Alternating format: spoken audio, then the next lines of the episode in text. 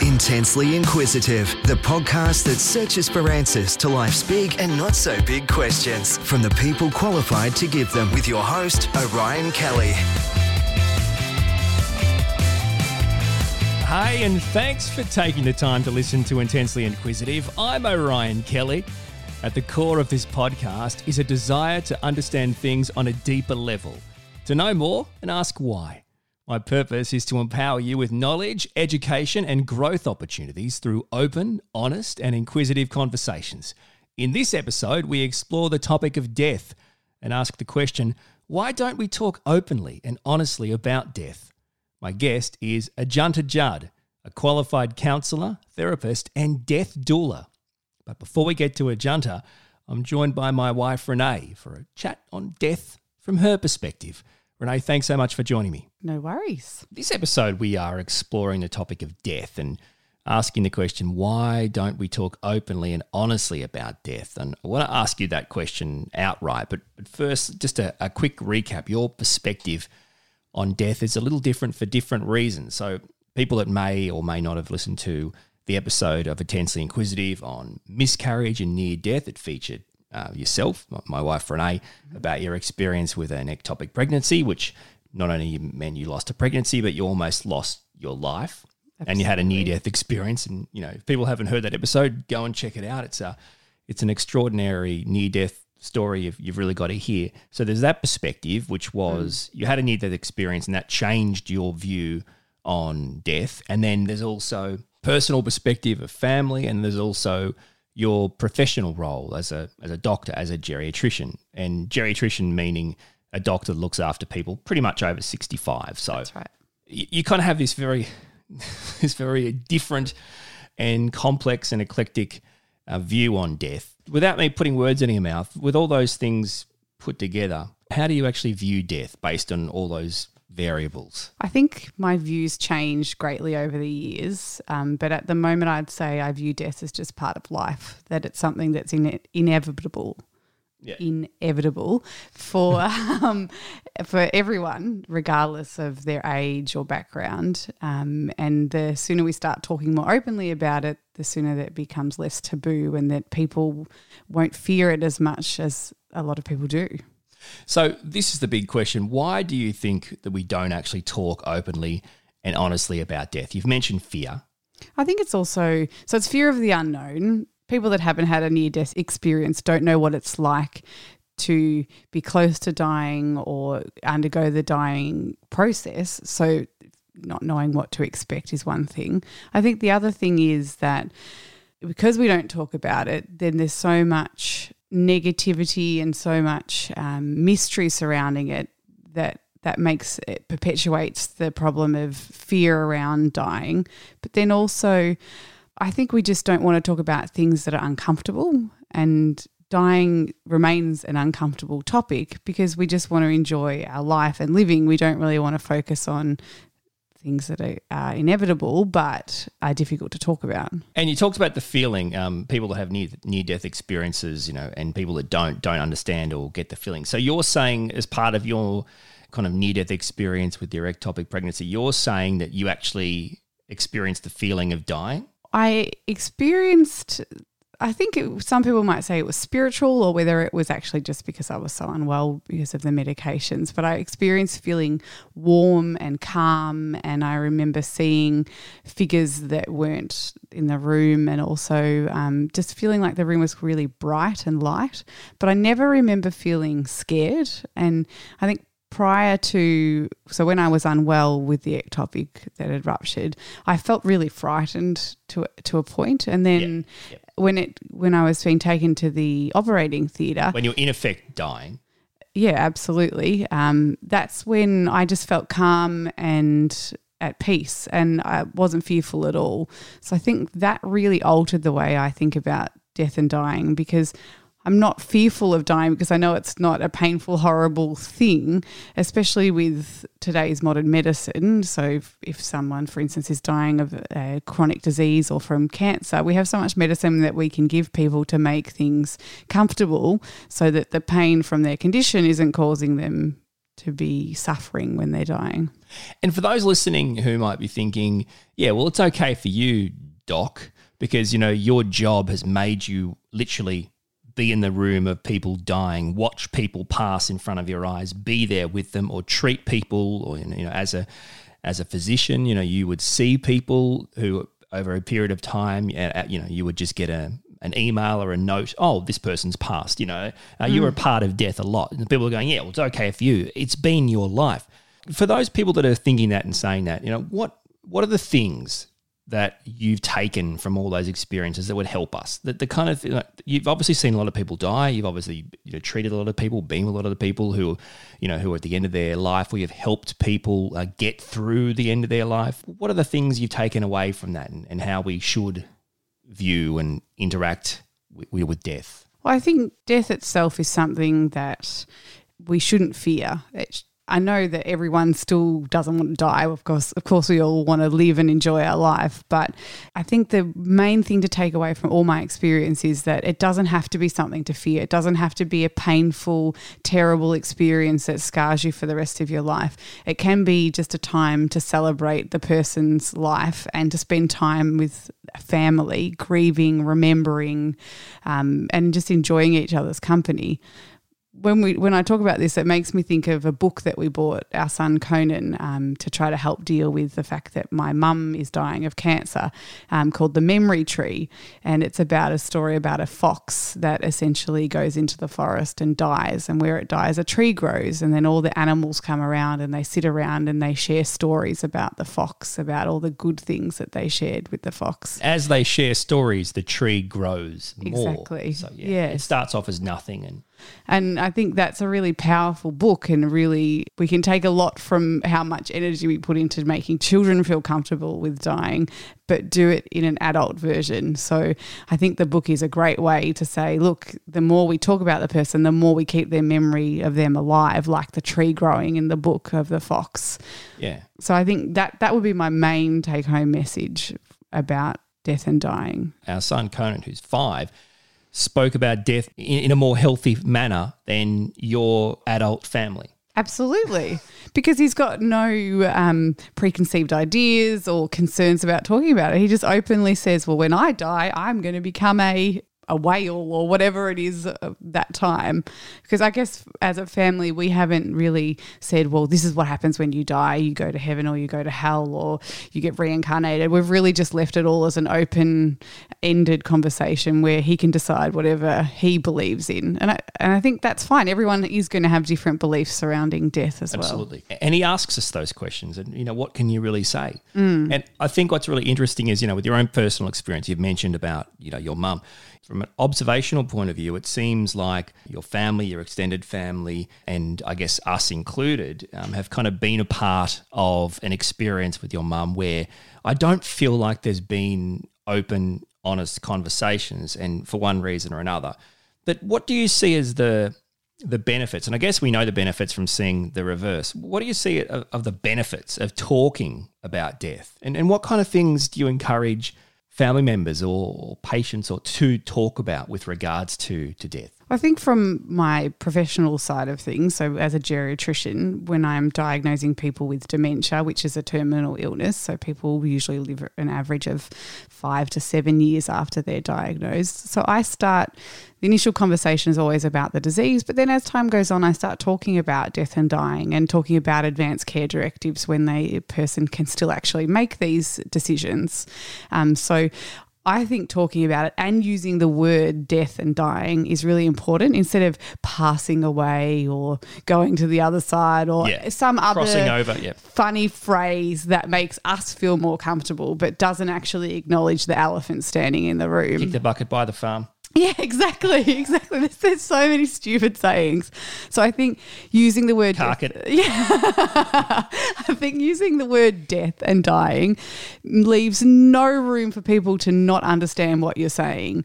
So I think there's so many times where doctors, particularly in the field where they're always treating people, say like oncologists or other specialties where people are dying but they're still having active treatment, they won't mention the word death or dying for fear that the patient might they think that they might have given up on them or or some other term like that. But really we need to be embracing that and saying, look, palliative care, death and dying, well, palliative care isn't just when you're actually actively dying. Palliative care is a treatment of symptoms, and that includes from earlier in your disease when you've got pain from cancer or when you've got um problems related to a condition that aren't reversible. Well, that's like a palliative approach to that condition. And so if we talk openly earlier instead of waiting until someone is dying in I C U or they're at the point where they can't have conversations, then we're more prepared, and then it doesn't become as a shock to us and the family, and then the whole experience is totally different. And people can miss out. At, once you reach that I C U point, people can miss out on their wishes because – you know, the family members are chiming in and the doctors are like, well, guys, show us a document. You know, show us a document. We can't just do stuff because you say we want to do stuff. You yeah. know, so it makes it really tricky.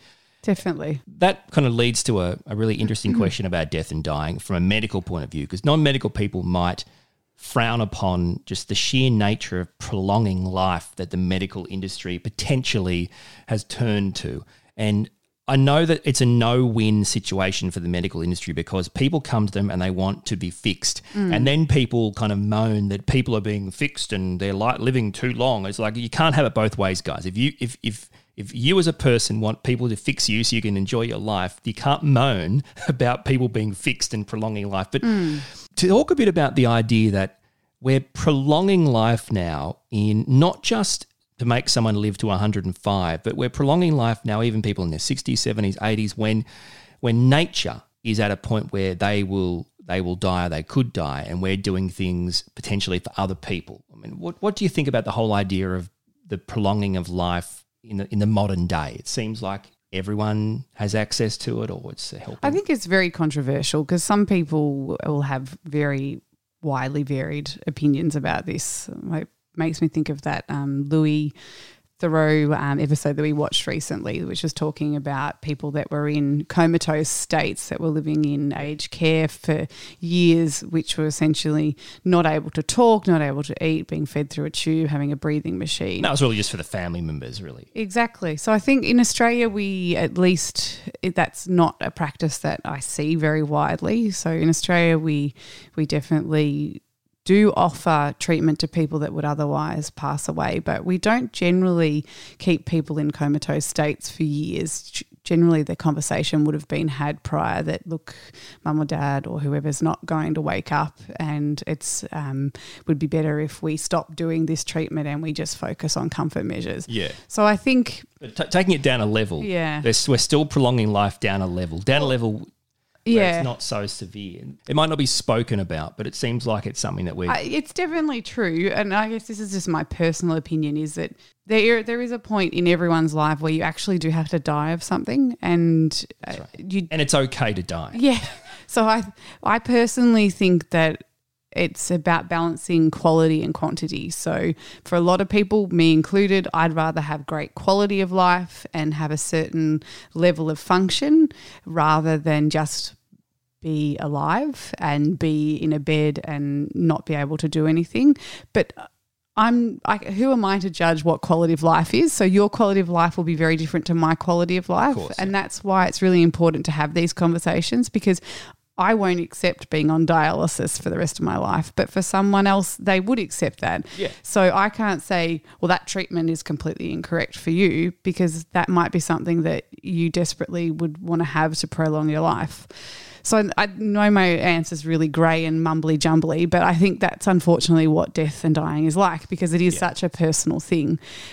I think the other thing is that we have to be really careful not to be ageist. So just because someone is eighty or ninety doesn't mean they shouldn't be offered a treatment. It should be based purely on what their le- level of function is, what their exactly. comorbidities well, are. one hundred percent. There's ninety-year-olds so, who are health, more healthy than me probably. I mean, it's, Well, it's, there's there's definitely ninety-year-olds living at home yeah. that should still be admitted to intensive care because they've completely functionally fine and they have normal memory and thinking. So I think ages shouldn't be the cutoff. No. And it shouldn't be related to like disability. So for instance, some people would say that people that have severe disability shouldn't receive treatment so that they would pass away, and that's very controversial as well. But of course, everyone deserves the option of having treatment if that treatment is not futile. And that's where listening to the medical profession is important, because they generally have experience about whether the treatment is going to work or not. And so yeah. just treating someone because you can treat someone if they're just going to die anyway is probably not in the best interests of the person. Yeah. And that's usually a decision based more around what the family or the caregivers want more than what the person would have wanted. And I think what's really important about this conversation, when we say we should talk about it openly and honestly, we should also talk about it, when I say honestly, in an honest fashion that people might not be comfortable with. For example, death isn't pretty. Death isn't something that happens of old age. Of you don't course. you don't die of old yeah, age. No you die of something. And usually that something isn't it isn't pretty to go through. So we have to do you agree we have to be more honest about actually dying? Because I still hear mm. people say, you know, I'm my hope is to to die comfortably of old age and go in my sleep kind of thing. And so for, from a medical point of view, well, for starters, you can't die of old age. You're dying of something. Absolutely. So usually you die of a heart attack or a stroke or something like that in your sleep if, if that's related to the sleep issue. There's always a medical reason to die. No one just dies because they're old. And it's not something that people should Hollywood movie eyes kind of, you know. No, like no, definitely not. And I think, look, I found it really confronting the first time I saw um, somebody go through the dying process and die and had to certify a, a person that had been deceased. So I think it's hard to see someone dying because they do change the way they look, their, their colour changes, the way they breathe changes. So there's lots of things that are different and confronting, but the thing to remember is the person is still the person that you love or care Absolutely, for yeah. and just because they look different doesn't mean they are a different person. And certainly when I've done um, palliative care work in the past, we always encourage people just to talk to the person even if they're unconscious and they, they can't respond, because we think, we think we can't really prove, but we think that people can still hear you up until really close to passing or dying, I should say.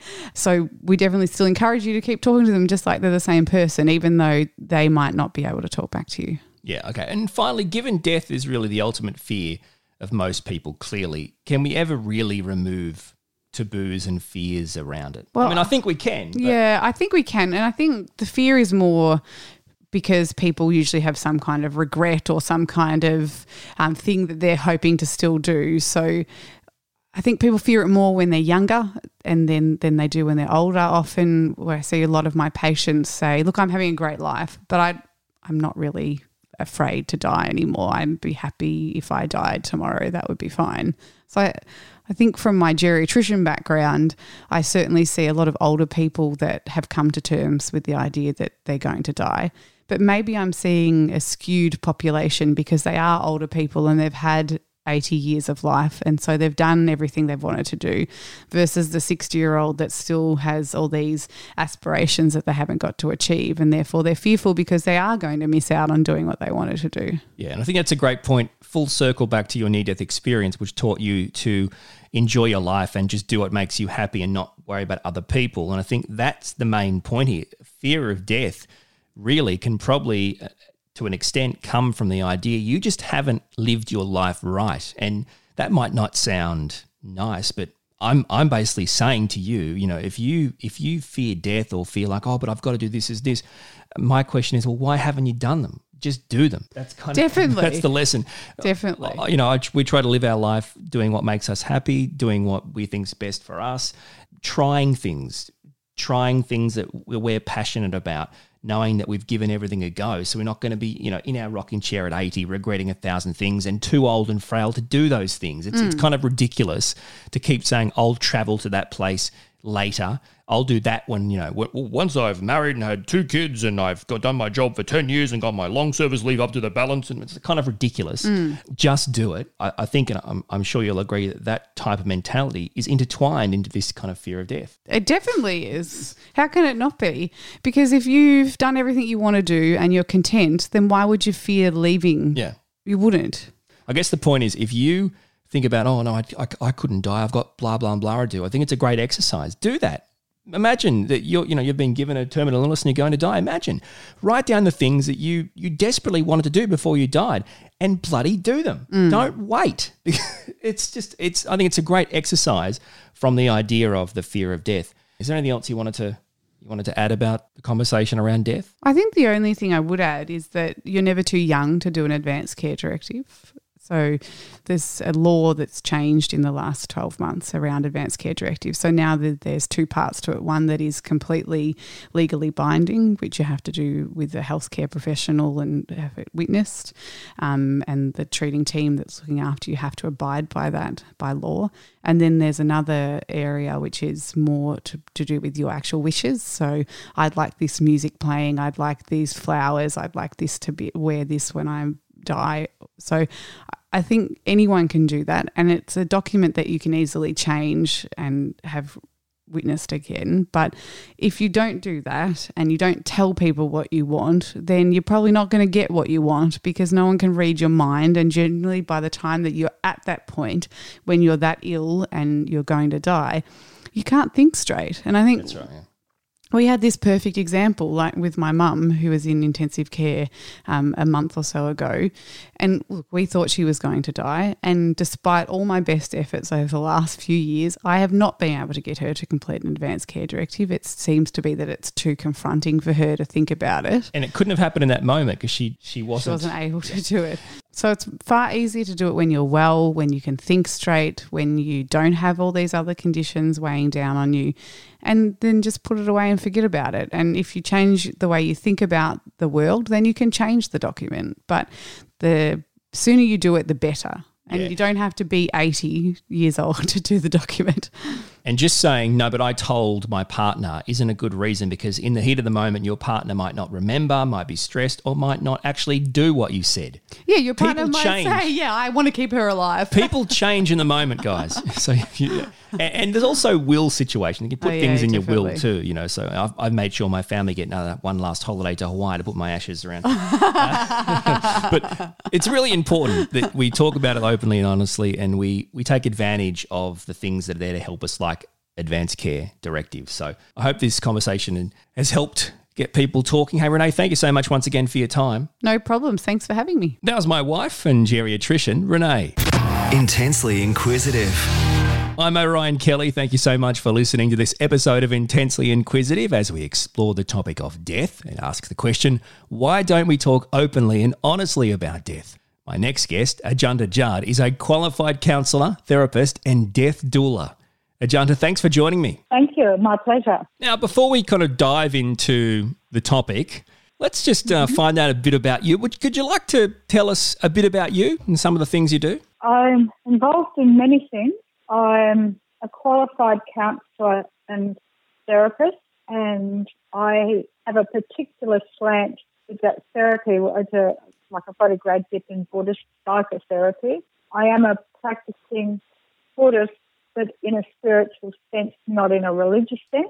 Other things I do are as, as an adjunct to the counselling and therapy, which I actually don't do a lot of at the moment because I'm involved in other things. But I am an end-of-life consultant or a death doula. And a death doula is like the other end of the scale from a birth doula. A birth doula is like a midwife, a non-medical person who is present at the birth to support that person. And basically a death doula is at the other end of the scale supporting the dying person or the person that's just been diagnosed and their family or loved one. So that's part of what I do. But I have a huge creative bent, and I'm an avid photographer, and I'm a poet and a writer. And just before we spoke today, I've been preparing four photos for an exhibition. Also volunteer locally in Cowes uh, at a, a venue which is part of the community centre. It's called Women Connect, and that's a business hub for women returning to work and um, who might need help with resumes and cover letters and even clothes to wear to interviews. And among, apart from that, there's probably many other things that I I do along along the way. Well, apart from that, I'd say, my goodness, it's an extraordinarily fascinating and uh, intertwined and busy and a, a very, uh, I guess, complex life you live. And it, it it it is extremely fascinating. Now, obviously, today's conversation is, you know, more focused on, you know, the, the topic of death and dying. And you, you spoke about uh, yeah. your, you know, a role as a, a death doula. So look, for those listening that might not exactly kind of have come to grips with what it is, do you mind just expanding on it? So as you said, with regards to, say, a birth doula, it's like a non-medical role where, you know, you're there and you kind of advocate and support the, the person mm-hmm. uh, going through it. Just expanding on death doula, it's obviously an interesting idea because not, you know, not everyone um, is is exposed to death at many stages in their life. Some people are exposed young and right through the life. Others mm-hmm. somehow, you know, a bit like breaking an arm, you know. I mean, I've broken a couple of bones, and other kids, other people I know in their adult life never broken a bone in their life. So it's I guess, yeah. I guess death is a bit the same. So what do you see as the main, you know, kind of role of a death doula? And tell us a bit more about the, the role we don't know about. Okay. So first off, I tend to use more end-of-life consultants because death doula is a term that not a lot of people uh, understand or have heard about it. Even birth doula is a throwback to, say, one hundred years ago or even two hundred years ago when that was commonplace. I forgot to mention that I also run an event called the Death Cafe. Now, that goes hand in hand with end-of-life work, death doulaing, in that death cafes are designed to um, break down the taboo around death and dying. And in present-day society, Western society, in Australia, death has become quite a taboo subject. You know, we talk, unless we're dealing with it face-to-face, most people do not want to talk about it. But there is a groundswell of doula-type people, end-of-life supporters that are actually trying to break down that stigma. There's a stigma around death, and some people think that they're going to live forever. They just don't want to think about it. People have an attitude towards even writing a will that that the, the suspicion is that they might die if they write their will. So it reminds them about death.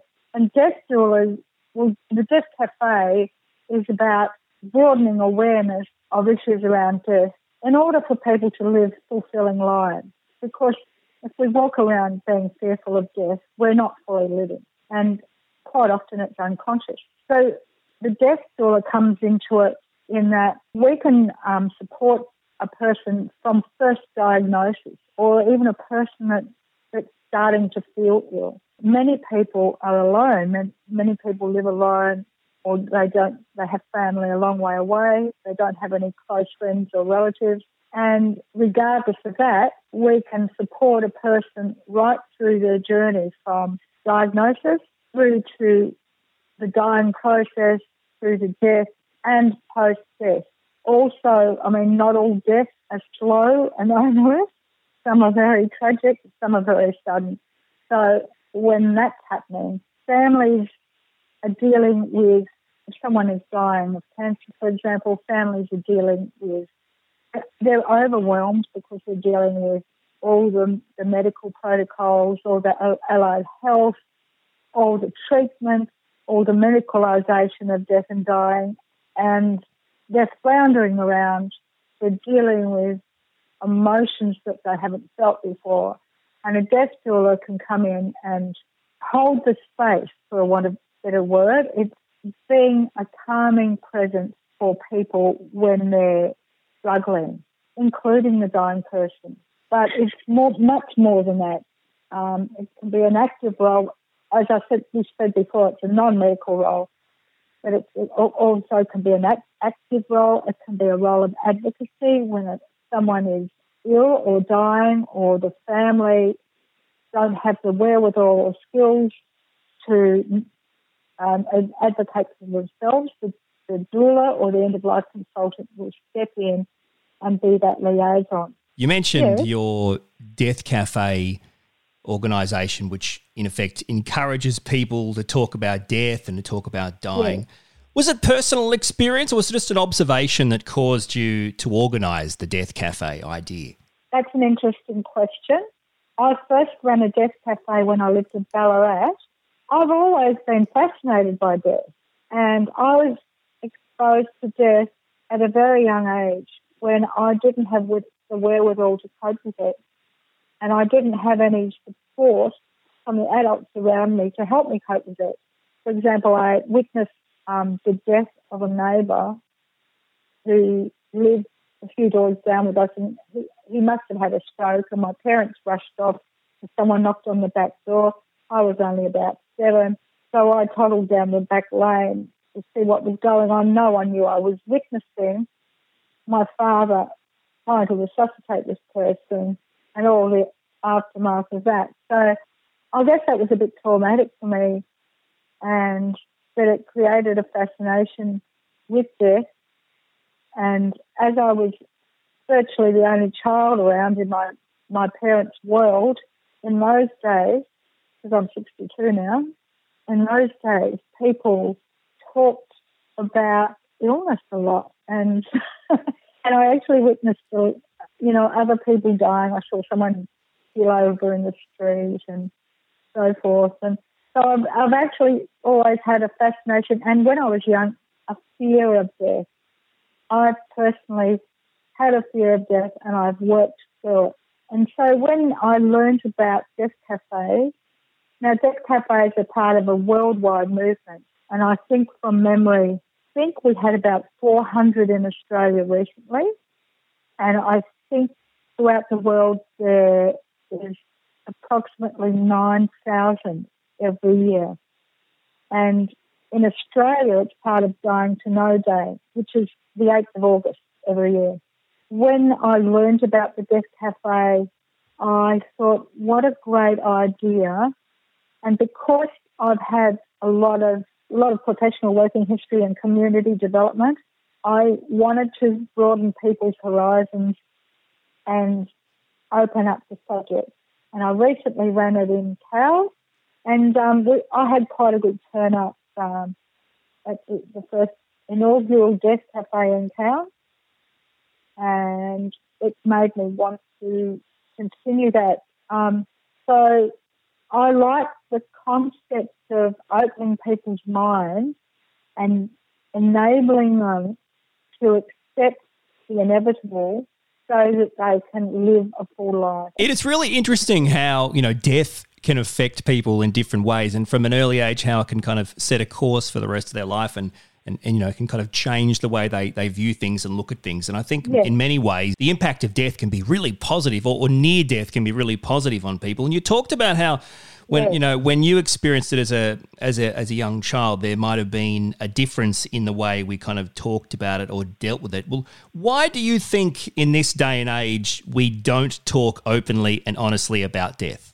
But we live in a society that borders more on denial. We're living in a, a society that is um, attached to grasping at things. When I say grasping at things, that's a Buddhist term in actually the accumulation of material goods, for example. That's grasping at things. It's also the media, and it's also the funeral industry, because people have lost touch with actual the actual dying process. It's the medicalisation of the dying person, the hospitalisation of an ill person, whereas years, uh, like one hundred years ago, in my mother's time, she was born in nineteen sixteen, she's not with us any longer, but in her time, someone would die and they would have them at home, and they would have them in the front room, and everyone would come and visit, and they would pay their last respects, and they would all have cups of tea and hang out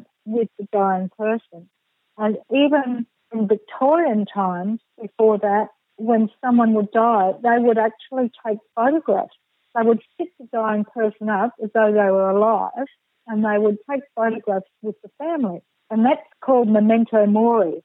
So it's having a memento of the dying person sitting up as large as life with the family. So it's quite bizarre. We're talking one hundred years ago, one hundred fifty years ago, it was common and it was accepted as a natural part of life. But with the increase in the medicalisation of dying, with prolonging life, you, you can't argue against the fact that most medical intervention is about prolonging life at, at all costs. And so therefore, that has actually informed the attitudes towards death, as though we've got to prolong it to the greatest degree because we can't accept the inevitable, that we're going to die. So there's, there's many components to how it's progressed. So as I speak about this, we are also having the natural death movement come to the fore. We're now having a bit of a turnaround. We're having the natural death movement introducing things like green funerals, having people dying at home as, as much as possible, having people being taken home after death. When you do talk about, you know, the different reasons that have kind of been uh, the the barriers to that old-fashioned, open, honest embracing of the death, you know, what do you see as the benefits of talking about death, and, and what do you think should be discussed? It's like Michael Looney says, there are only two emotions, love and fear, love and fear. And if you really, really, really think about it, all the negative emotions are attached to fear. And when someone, we live in a, fear, in a society full of anxiety, full of depression and anxiety. And when you talk to people about their anxiety around death, it's not so much death itself, but the, the, the way they're going to die. Are they going to suffer, and then what's going to leave their loved ones, and so forth and so forth. You know, we're a strange species, humans. We really are, because we're really the only species that that ponder and worry and obsess over our health and our death. The benefits of bringing it out into the open to ease that fear, to reduce that fear, to normalise it. It's inevitable. It's normal. It's a process from the day we are born, we, we get to a certain level and then we start to deteriorate. It's normal. And the other benefit is to um, educate people, helping people to get information and know what's available to them. Preparing them is to help them develop skills to deal with dying, to deal with their loved ones and their illness, and to have the presence of mind to deal effectively with it without the overwhelm, without the major stress, to deal with the grief, to deal with after-death practices like separation of the body, whether it be cremation or burial, or the processes. One of the major benefits also is to help people realise how important it is, for example, to do an advanced care plan and or a will. Now, I can give you a personal example of that. Going back through my life, I've had the death of my mother, the death of my father, and I was their doula. I was present while they were dying, when they died, and post-death. I've done that with countless animals, and I've done it with other people. And then in two thousand seventeen, my beloved partner, Peter, was diagnosed with terminal cancer, and I was with him from go to woe. And he, you know, he was ill for quite, um, for quite a while before he was diagnosed. We couldn't find out what was wrong with him.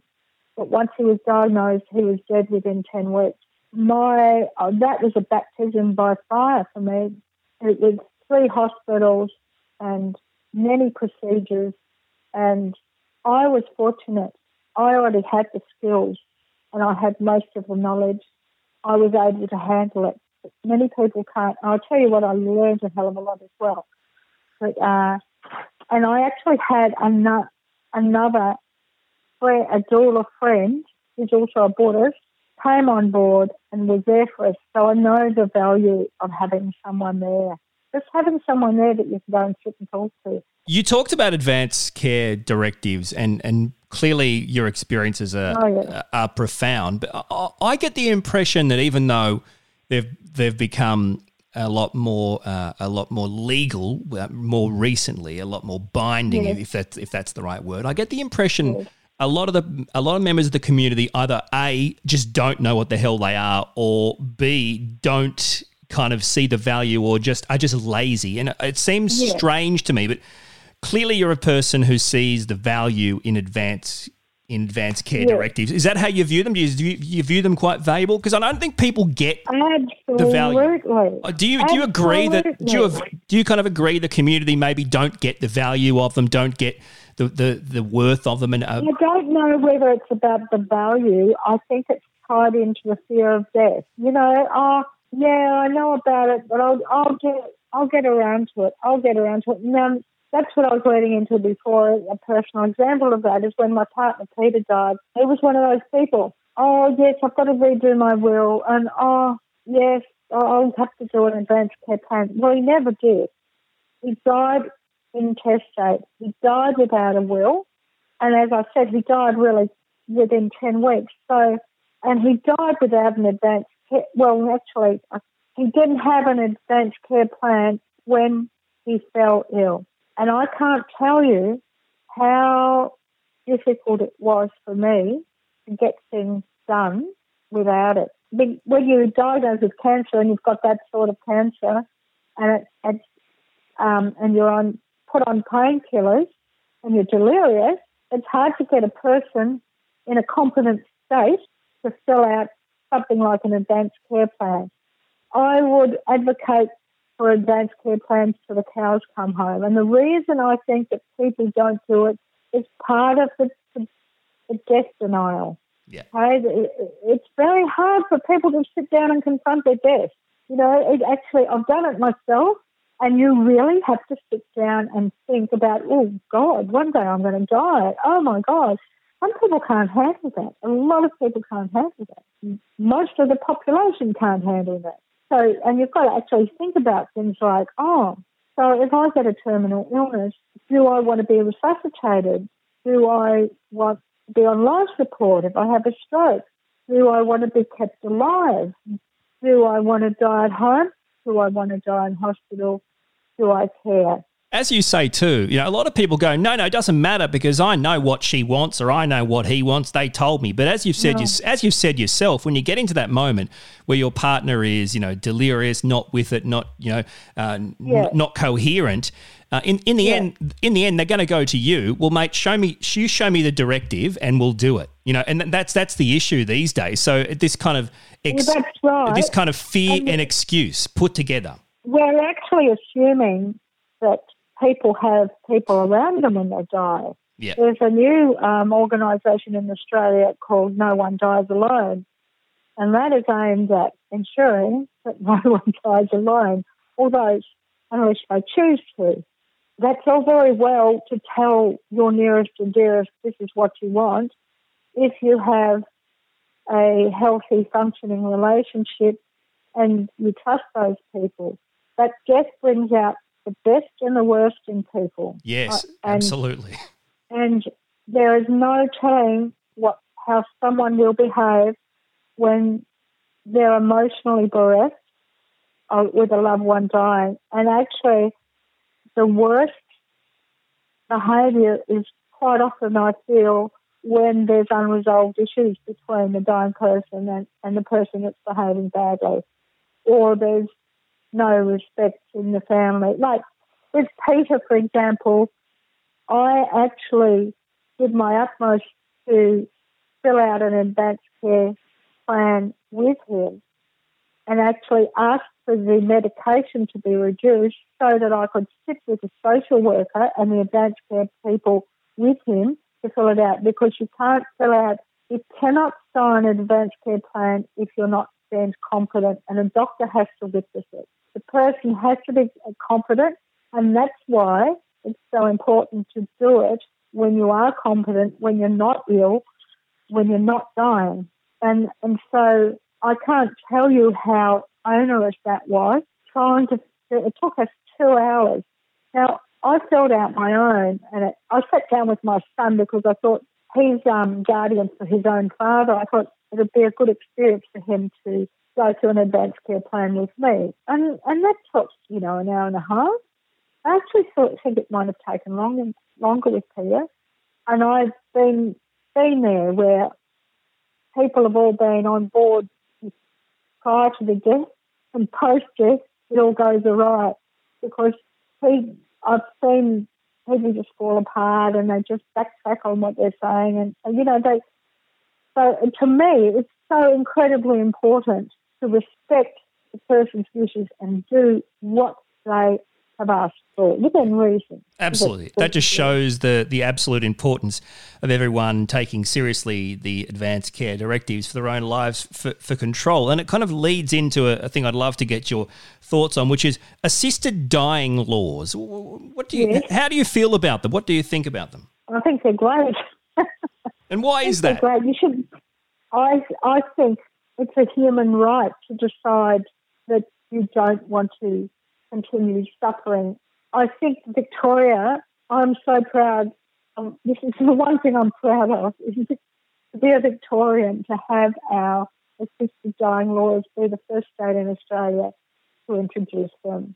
Because unless you've worked with people that are dying, unless you've seen the suffering, my partner died from one of the worst cancers you can have. It was esophageal cancer, and it's incredibly painful and awful. During that process, I rang up Rodney Stein, who runs Dying with Dignity in, in Victoria, and, and he's the head of this organisation. And I actually spoke with him on the phone several times, and he said to me, with this type of cancer, full sedation and full medication, so the person isn't conscious, so they, you know, they're not suffering. So when Peter was diagnosed, the first thing he said to me was, where can I get my hands on Nembutal? But he got sick that quick that nothing could be done. We're talking about extreme cases, and we've already had one case in Victoria of the, uh, the woman that had cancer. And the criteria for ending your life in Victoria is quite stringent. And, it, you know, there's a whole lot of processes you have to go through. So, and people in that stage of illness, if you go back to the one hundred four-year-old man that had to go to Switzerland to die, I mean, how ridiculous is that? He's one hundred four. He had to fly to Switzerland to end his life. I'm just all for it. Being, living in Victoria, whatever happens for me down the track, I want to. I want to have that control over my life. I want to be able to say, right, that's enough. You've obviously talked about, you know, the way the community view death and not talking about it, but what we ha- haven't really spoken about is, from your point of view, yep. How do you actually view death? That's a big question. I don't necessarily mean thereafter, but the process of death. I mean, you've used phrases so far like, it's just a natural, normal part of right. living. Is that is that yes. is that in effect how you how you view death, as kind of a just a, a matter of fact, kind of natural Personally, part of it? Well, it's not that matter of fact, because you know I don't particularly want to die. Only because I've got I I live a very rich life, and I love it. And who wants to give up that? So a lot about the dying stuff is, you know, you, you, you're letting go of people, you're letting go of your life, you're letting go of things you've enjoyed. Personally, I've actually written five articles now. They were essays, and I've turned them into articles. And one of them is called The Mindful Death. How do I view death? Well, if I live my life mindfully, which I try to do twenty-four seven, then I expect to be, I will die mindfully. Now, you can't account for being hit on the head by a tree because you don't have much time to be mindful. So, I, I, by the way, I have macabre, I, I've got a macabre sense of humour. I think you need to keep the humour through everything. Yes, seriously. I agree. agree. So, my attitude to death has changed a lot from when I was young, as I was quite fearful. And so I've worked through a lot of stuff, and now my attitude, I think you get seasoned. I think as you get older, well, I have become more accepting, and you get seasoned to the changes in your body and the way you age. If I was to just naturally age and die of old age, then I think I would do it gracefully. that would be my ideal, gracefully and mind, mindfully. I have in my own advanced care plan that I'd like to be as conscious as possible. And that means if I was in pain, I wouldn't want to be on painkillers that make me delirious. Now, that's a very tricky one because most painkillers will put people to sleep and, you know, slows their breathing down, basically. So that that is a tricky one. People talk about dying with dignity, and I don't know about what that means. I, I think it's important for me, and I would like to see it for other people, that their choices are honoured and they have a choice, that they're not just a guinea pig for the medicalisation of death and dying, that they know they have choices. They can say no to certain treatment. I witnessed Peter die and nurses came up oh, he, and said he died with dignity. And I and I thought to myself, what a load of rubbish. he, he went out screaming. He didn't, he, he was angry. He was angry. He, he didn't like what was happening to him. I do believe that there is an essence or a soul that, that goes on, a conscious sentient being. That consciousness has got to go somewhere, and if it goes calmly, then that's the most ideal. And with my parents, I tried to do that with both of them, to be with them and send them off in a good state of mind, a state of consciousness. So that is important to me. Finally, I really wanted to get your uh, your thoughts on what you think the most important changes are that we as a community need to make just regarding how we handle death and dying. What are the kind of the key changes? Uh, clearly, I think one of them is we we really need to embrace advanced care directives and how, you know, be really clear on how we, we want to die. But what do you think are the, the kind of the important changes we, the community needs to, to make? I think we need to keep pushing the Death Cafe. It's not just Death Cafes. On Dying to Know Day, there's a whole ton of events going on. There was, for example, in the Yarra Ranges, there was the Yarra Ranges Death Expo. So the community to keep running events like that to, to bring people's awareness up. And, you know, it's amazing what when you start talking to people, what they'll come out with. So it's just to kind of open a dialogue and get people to, because people are quite isolated. I find that they're in their homes, they're living their lives, they're not interacting outside of their comfort zone. And they've got all these concerns and worries, and they, they don't know that they can talk about it. So I think the community, the people in the community like me, running these events, this is important. Um, I think education for people um, so that they learn, people know and develop the skills around what their choices are, because they need to know what their choices are.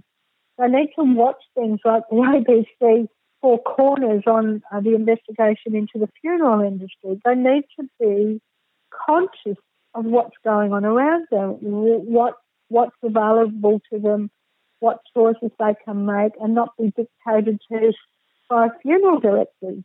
They need to know that there's other possibilities. And I think the only way to do that is by keeping on running events, events, having it in the media. I mean, you know, the media's got a lot of clout. This podcast, I hope I can spread it through, like we have a, a Deaf School of Australia network. There's over two thousand people in it. So spreading it through social media is important. There's a lot of um, deaf information on Facebook and social media. I think that's incredibly important.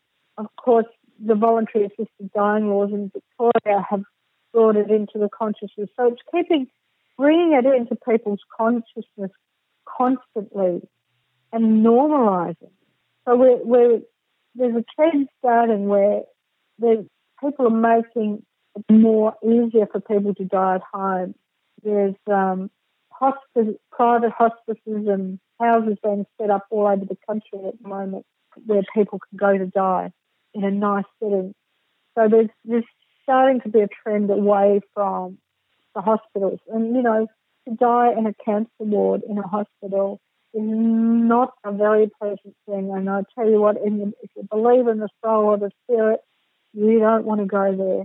you know, I mean, if you had the choice between dying in a sterile, one-room box, medicalised up to the, your eyeballs, or dying beside a window looking out over a forest, what would you choose? Um, Absolutely. It's obviously a, an extremely thought-provoking conversation we've had, and it's it's been absolutely uh, fascinating, and I really do uh, appreciate your time. Thank you so much for chatting to me about it. That's my pleasure. It's a big subject, so I hope we've um, covered some of it. That was qualified counsellor, therapist and death doula, Ajanta Judd. Intensely Inquisitive. And thank you for listening to this episode of Intensely Inquisitive. My hope is that it's empowered you in some way, be that through learning new things or inspiring you to learn more or simply sparking interesting, deeper conversations. I can't wait to continue this conversation with you, so feel free to like the Orion Kelly page on Facebook and go to my website, orion kelly dot com dot a u. That's O R I O N K E L L Y dot com dot a u. And if there's a topic or question you'd like me to explore in an upcoming episode of Intensely Inquisitive, well, drop me a message at my website, orion kelly dot com dot a u, or you can post it on the Orion Kelly Facebook page. Until next time, keep asking questions. Thanks for listening to Intensely Inquisitive with Orion Kelly. For more episodes and to stay up to date, like the Orion Kelly page on Facebook.